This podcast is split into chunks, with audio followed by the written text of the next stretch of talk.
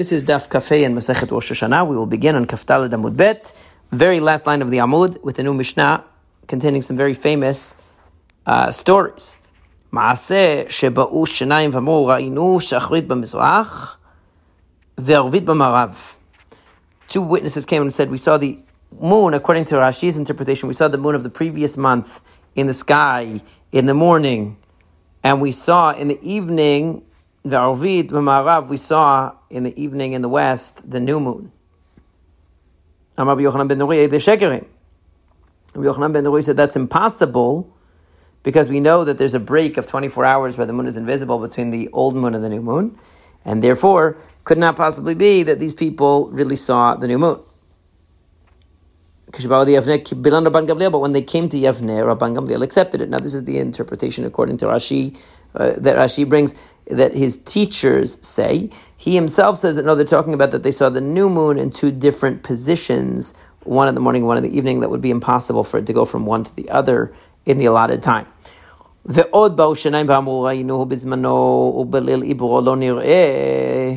Another case was that two people came and said, We saw it in its proper time, meaning we saw it on the night of the 30th, right after the 29th day of the month, the night following that, which is the night of the 30th. We saw the moon, but then it wasn't, it wasn't uh, in the sky on the 31st. In other words, it wasn't, it wasn't, it didn't appear. The Kiblan Rabban Gamliel, Rabban Gamliel accepted it. In other words, he accepted the Kiddush Chodesh that was done on the 30th day based on their testimony, even though on the 31st day it still wasn't visible. So really it would have been, uh, it, the assumption would be that it wasn't really visible on the night of the 30th either. The 30th shouldn't have been a Rosh Chodesh, it should really have been the 31st. Um, uh, because if it doesn't even appear on the 31st, then how could it have been visible on the 30th? But of course, we can't go any further than the 31st, so really it should have been pushed off to the 31st. So Rabban Gamliel though accepted their testimony that they saw it on the first, even though it wasn't visible on the 31st, and therefore he accepted, uh, so he accepted the one, the, the, the, testimony that they said that they saw it on the 30th, and he made that the Rosh Chodesh.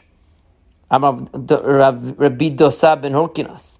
Rabbi Dosa ben Hurkinas said, they are false witnesses. How can you testify about a woman she that she gave birth? The next day her stomach is between her teeth. In other words, she's still fully pregnant the next day, and you said she just gave birth.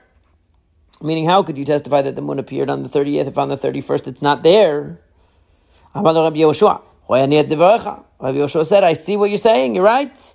Shalach lo Rabban Gamliel. Rabban Gamliel sent the message to Rabbi Yoshua, which was Gozarni Alecha. I make exera. I, declare, I, I decree upon you, Shetavo b'makilcha b'ma'otecha v'yom.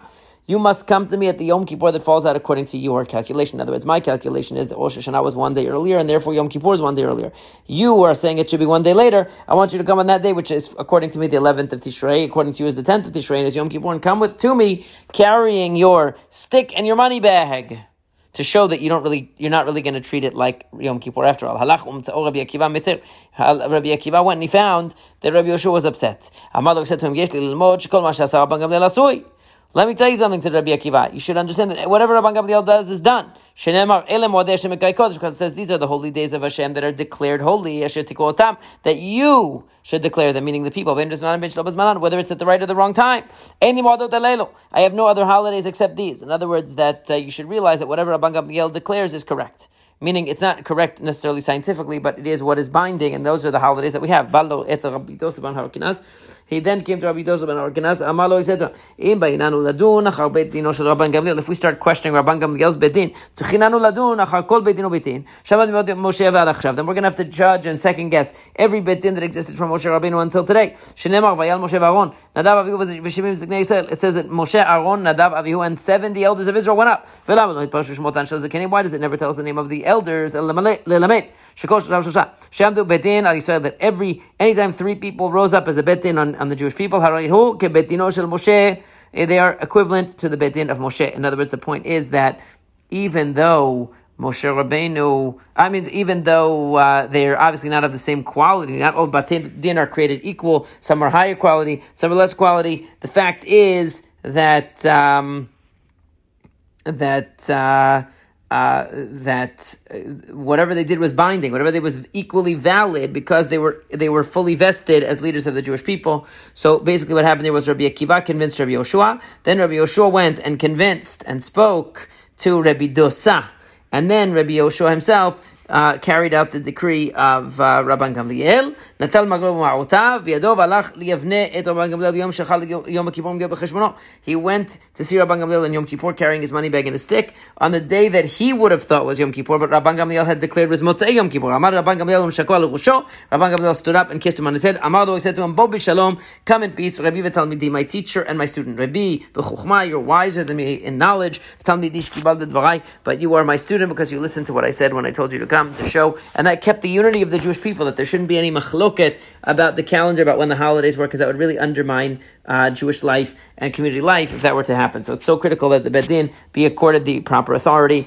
And that's exactly what happened here because we don't go and start second guessing beit din after beit din uh, to the times of Moshe Rabbeinu. We see that the Torah tries to keep the identity of the zikanim, of the elders, anonymous because their identity is not important. It's their position that is important and that confers them authority and we don't second guess their decisions. And that's that's the Mishnah. It's a very famous Mishnah. One question that comes up in the Mishnah that's worth further discussion is the case of the people who saw the moon on the 30th and then it didn't appear on the 31st. What really could Rabban Gamliel have done? Because it didn't appear on the 31st, that means that he already declared that first day as Rosh Chodesh, which was Rosh Hashanah in this case. And then the next night, there was no moon appearing. So, but it was too late. He had already declared the, what does it mean? Is he supposed to go back and undo what he already did? And now extend it to the 31st because they see that it doesn't appear on the 31st, they should extend it another day.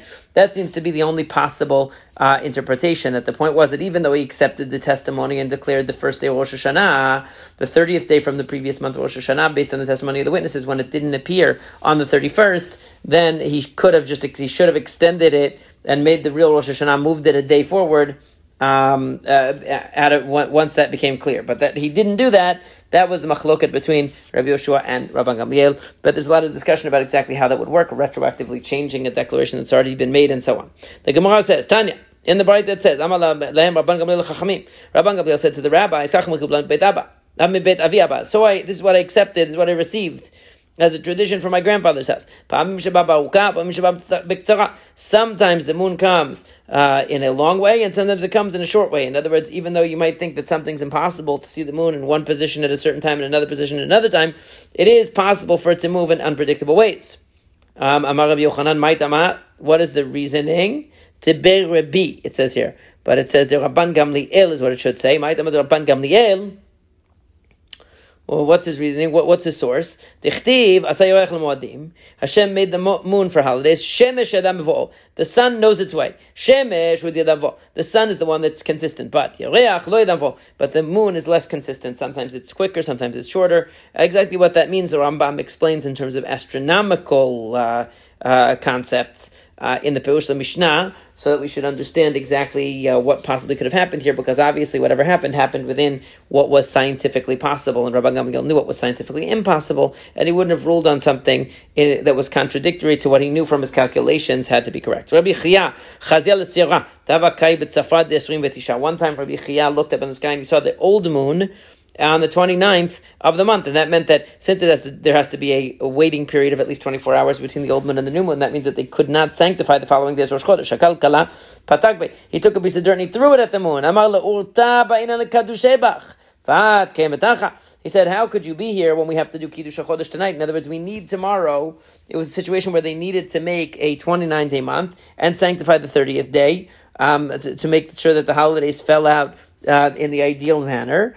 And uh, Rashi says that uh, tzrichin anu lasot alayla yom tov shel Rosh Hashanah. It was actually erev Rosh Hashanah that he saw the moon, and they wanted to make that night Rosh Hashanah to work it out that Yom Kippur would not fall out uh, adjacent to Shabbat. And um, and so he threw dirt at the moon, so to speak, and said, you know, uh, disappear. We need to be able to sanctify you tonight. Let's sanctify the new moon to make sure that everything works out according to plan. And, and it says. Uh, uh, it says zil ichsi. As a result of that, the moon disappeared. In other words, the point is that somehow or another they were able to uh, to sanctify the moon.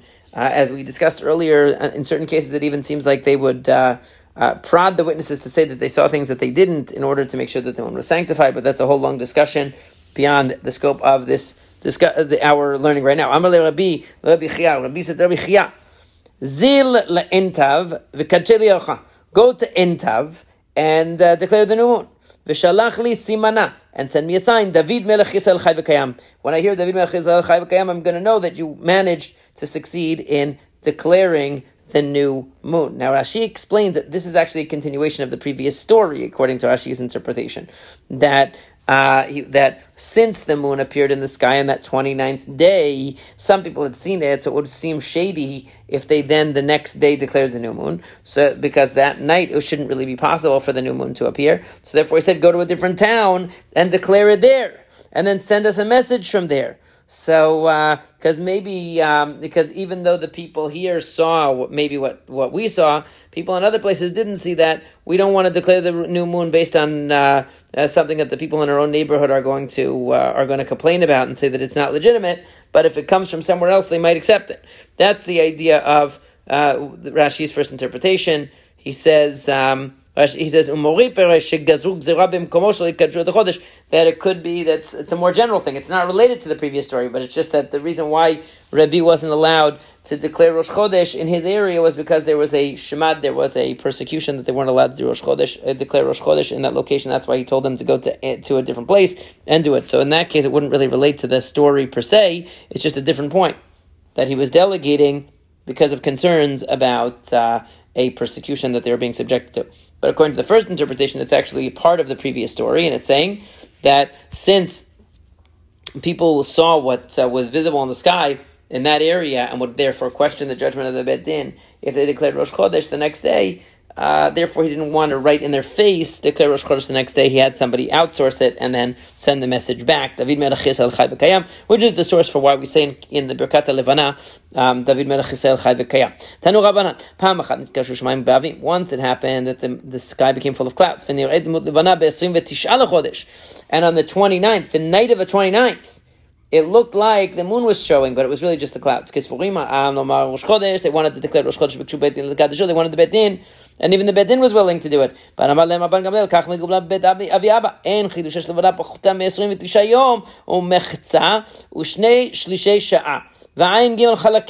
That there's never a time that, the, that a month is less than 29 days, 29 and a half days, and two thirds of an hour, plus 73 chalakim. In other words, that you cannot ever have a, definitely can never have a 28 day month where the 29th day is Rosh Chodesh, because the there's never a month that is less than 29 days plus.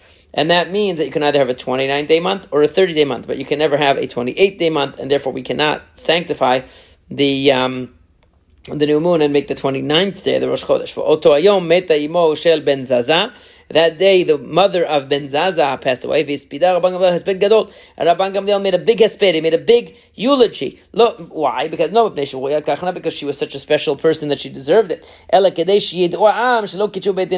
just to show everyone that it wasn't Rosh Chodesh. That's therefore he was doing a hesped. He was doing a eulogy. Um, he didn't want the people to to think that. Um, he wanted people to know that it wasn't declared as Rosh Hashanah because they had a funeral and he gave a he gave a eulogy. So uh, he wouldn't do that on Yom Tov, and that way they knew that the 29th day did not become Rosh Chodesh, even though people thought pretty sure they were pretty sure that they saw the moon. It doesn't matter. It can't be. It can never be less than 29 full days uh, per month. The uh, Gemara goes on. Allah Rabbi Akiva Mitzer. Rabbi Akiva first went and talked to Rabbi Yoshua, then Rabbi Yoshua went and talked to Rabbi Dosa. Ibailu. Mi Mitzer. Who was upset? Rabbi Akiva Mitzer or Rabbi Yoshua Mitzer? It says he was upset. Was it Rabbi Akiva was upset or Rabbi Yoshua that was upset? Tashma Tanya. Allah Rabbi Akiva Mitzer Rabbi Yoshua Kshum Mitzer. In this bright, that's clearer that Rabbi Yoshua was the one who was upset. Amar lo Rabbi. Nemata Mitzer. Rabbi Akiva asked him why you upset. Amar lo Akiva. Said to Magiva. Oy lo shi pole madu yud ber chodesh. He said, I'd rather lose a year of my life then have to deal with this to go on Yom Kippur to violate Yom Kippur. What is Yom Kippur according to my calculations? because that was what Rabban Gamliel was asking him to do. Let me say one thing that you taught me. Amalo, Emor said, fine. atem, atem, atem, shalosh pami. It says three times atim when it's talking about the uh, sanctification of. Uh, uh, of the um, of the new moon or of the of the chagim, it says otam, but it's spelled atem. Otam three times, right? It says otam with regard elamod Hashem otam b'mo'adam. It says also otam again in it says otam mikray kodesh. That's the second time, and it says another otam elamod Hashem otam mikray kodesh. Um, there's two times it actually says that.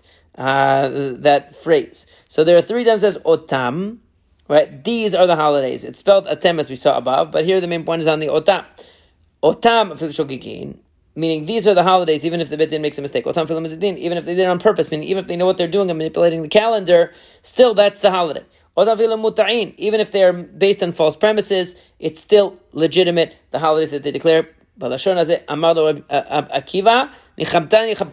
said to him, Akiva, referring to Rabbi Akiva, who was his student, you really comforted me. In other words, I realized that there, the, there's no objective reality to the chagim. The chagim are determined by the bet din, even if they're wrong, even if they make a mistake or they do it on purpose or they have a crazy idea, whatever it is. The bet din's declaration is what establishes the holidays, and I don't have to feel that I'm actually violating Yom Kippur because it's not Yom Kippur. Yom Kippur is the day that the bet din decides is Yom Kippur.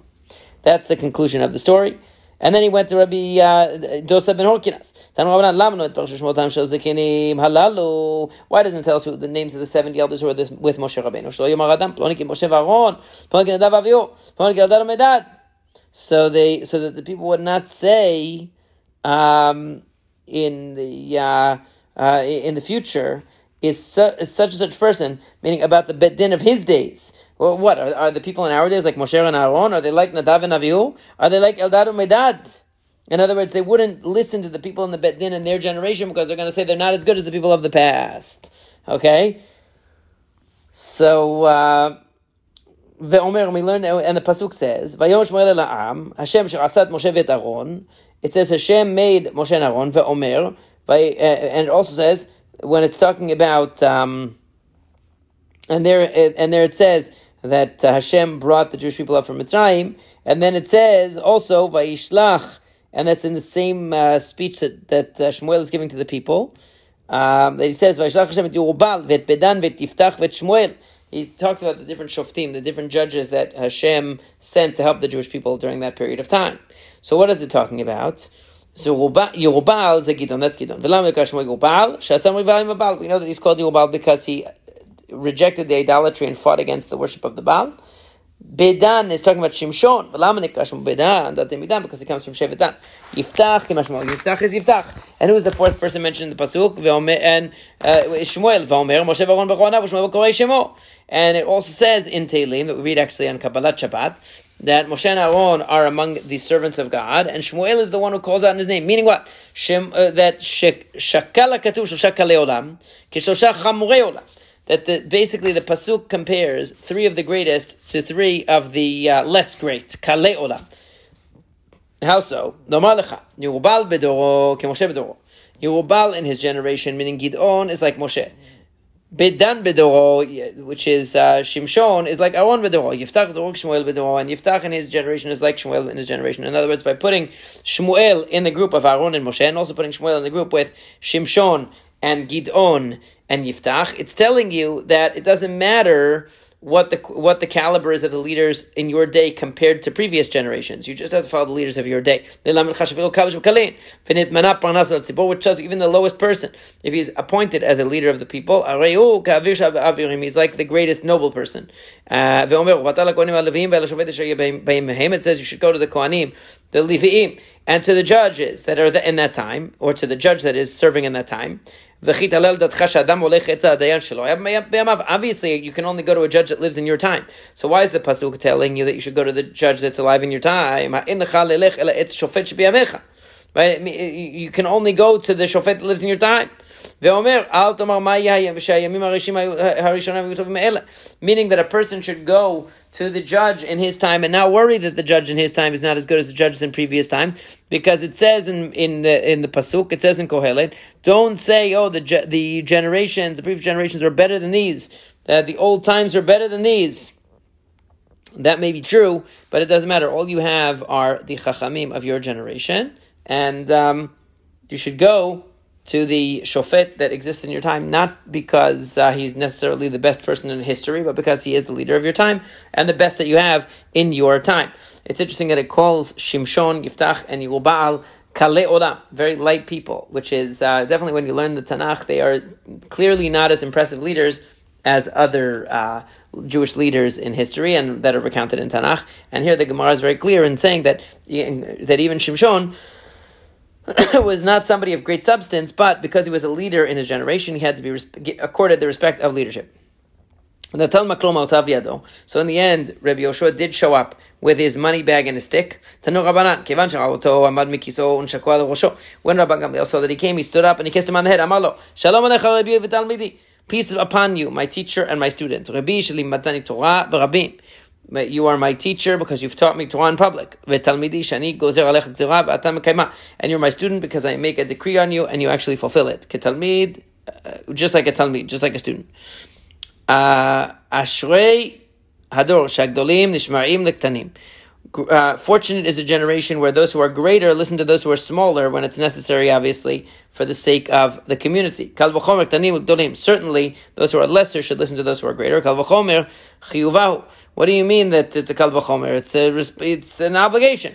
Ela mitoch shagdolim mishmaim loktanim nosin tanim kal v'chomer batzman. It doesn't mean that you need a kal v'chomer to tell you that those who are of lesser stature should listen to those of greater stature and greater knowledge. You don't need a kal v'chomer for that. But what it means is when the people who are of greater stature still listen to those who are of lesser stature because they recognize that it's important for the community to stay together and be unified and uh, and that that's the path of Torah. So so too. So so once they see that, then even those who are that those who are lesser will listen to those who are greater. Because if they see that even those who are greater listen to those who are lesser when it's necessary, they'll recognize that they should listen to those who are greater than them. Hadran alach im enan makirin. That's the conclusion of the second parak. We open with the third parak. beit din If the beit din and the entire Jewish people saw the new moon, they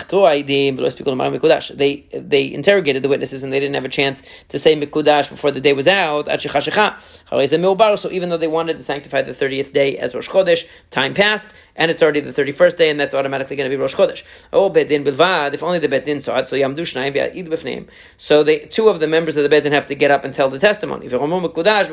And then they will say, Mikudash, Mikudash. They will say, uh, uh, they will say that the, uh, the, um, Rosh Chodesh is uh, sanctified. Now, that's true even though these members of the Beit Din saw it themselves, they can still serve as judges and receive testimony from the others. So if, uh, if, uh, in other words, if the only people around are people who are on the Beit Din, so they will serve as witnesses and have to testify before their own colleagues, as to the new moon. If three people saw it and they are a beit din, yamdu ashnaim, yoshivum mechavrein So if three people who are a beit din saw the moon, they should take two two from among them, have them become witnesses, bring other colleagues to sit with the uh, remaining member of the uh, of the original beit din.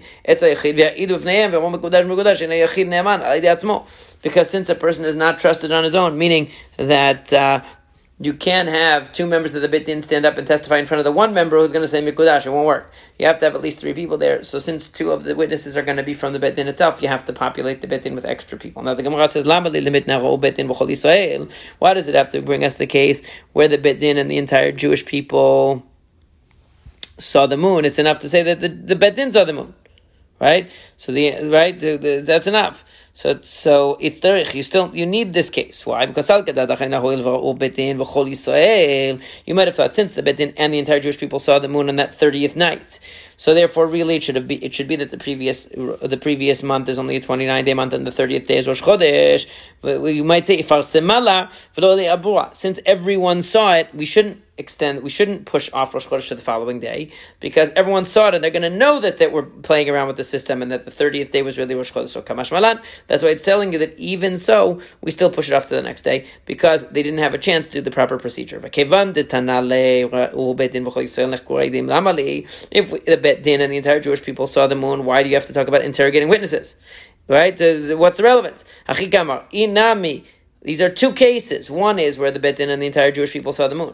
The other one is where they where they interrogated the witnesses, but they didn't have a chance to declare the bet, the actual Rosh Chodesh until until the night went down.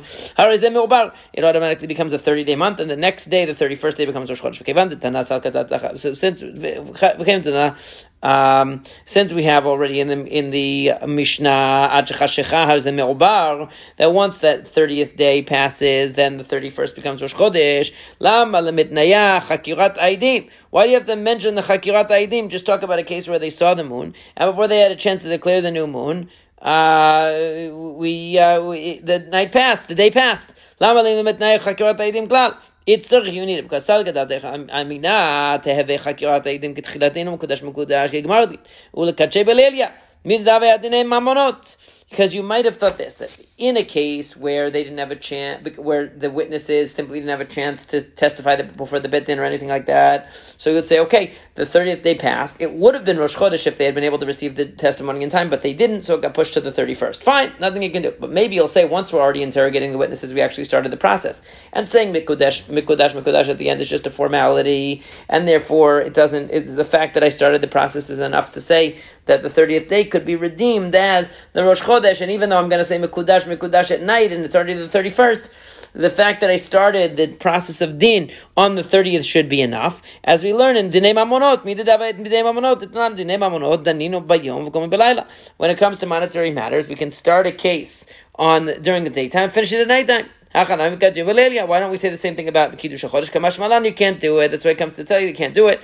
Even if they started the process already, if they didn't finish it and say Mekudash, it's no good. How do you know? Maybe it is that way. No, because it says it is a statute for the Jewish people, a law for the God of Jacob. When is a chok done? Meaning, when is something considered to be an official uh, an official final matter, only be Din when it's finalized. mishpat, And the Torah is calling it a mishpat, a judgment. Ma mishpat bayom, hachanami bayom. Just like, meaning the chok of Rosh Chodesh, which is when you officially establish it as Rosh Chodesh by declaring it, that is the mishpat, that is the judgment, and judgment has to happen during the day. So therefore the chok, the uh, final, uh, the Gemara Din, the final declaration of Rosh Chodesh also has to happen during the day, and therefore if they miss the time, they're going to miss out on declaring that they Rosh Chodesh, they're going to have to push the Rosh Chodesh to the following day. The Gemara says, Oh, Yamdu. If the Bet Din saw the new moon, then two people should, two of them should stand up and testify. Why should they, they even have to testify in front of the Bet Din? The Bet Din saw it. Shouldn't seeing it themselves be better than hearing it from the, from, uh, from witnesses? It's saying they saw it in the nighttime. So meaning they saw it in the nighttime, and the next day they need to make the Kiddush HaChodesh based on something. So since the see, the sighting that they had was the previous night, and now during the day they're coming to do the, to discuss in the Bet Din about Rosh Chodesh, there's nothing for the the statement of Mikudash Mikudash to be based on because the thing that they saw was last night and nobody said anything today. So therefore they have to have testimony today uh, upon which they can declare Mikudash Mikudash. That's the point. So now, uh, so the Gemara says, Oh, Ven Beit Din. If you have three people who are a beit din, so two of the people should stand up as witnesses, and they should bring other colleagues to join them. Same thing. Why don't we just say the fact that the beit din saw the actual new moon uh, is enough, is better than hearing it from witnesses? Why do we have witnesses testifying to people that already saw it? Maybe you'll say, like we said before, that we're talking about where they saw it at night, and now they're coming reconvening during the day. So what they saw is already gone. In order to have some basis for the Kiddush Chodesh, they need to hear some testimony. So it says Hainuach, but then it's the same thing. So say, because before we already had this case, where we said that it was at night, Right? we said Kigon Balayla. So it says Hainuach. Seva In a yachid ne'eman What we really need is the last one to show you that you need to repopulate the beit din if two of the members got up and you have only one guy. Because since we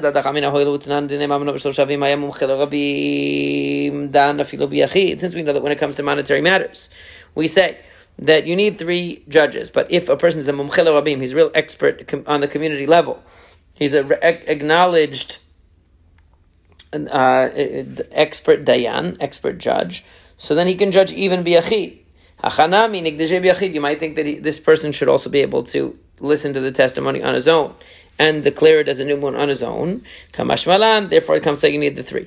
How do you know? Maybe it's true. Maybe really the one guy could do kiddush chodesh, and the chamam rabim yoter Moshe because we see that there was nobody greater than Moshe. Moshe Rabbeinu, v'kamar Hakadosh Baruch Hu, ad badach even for Moshe Rabbeinu, Hashem said, in order to declare the new moon, you need Aaron with you. So what you see is that even Moshe Rabbeinu could not do it on his own. Certainly, any other judge at any other time is not going to be able to uh, to do it on his own. And uh, and for that reason, we say that the uh, that the um, that you that if you have three members of a bet din and two of them saw the moon, then the third guy has to bring two other guys to sit with him to convene the bet din in order to declare the new moon.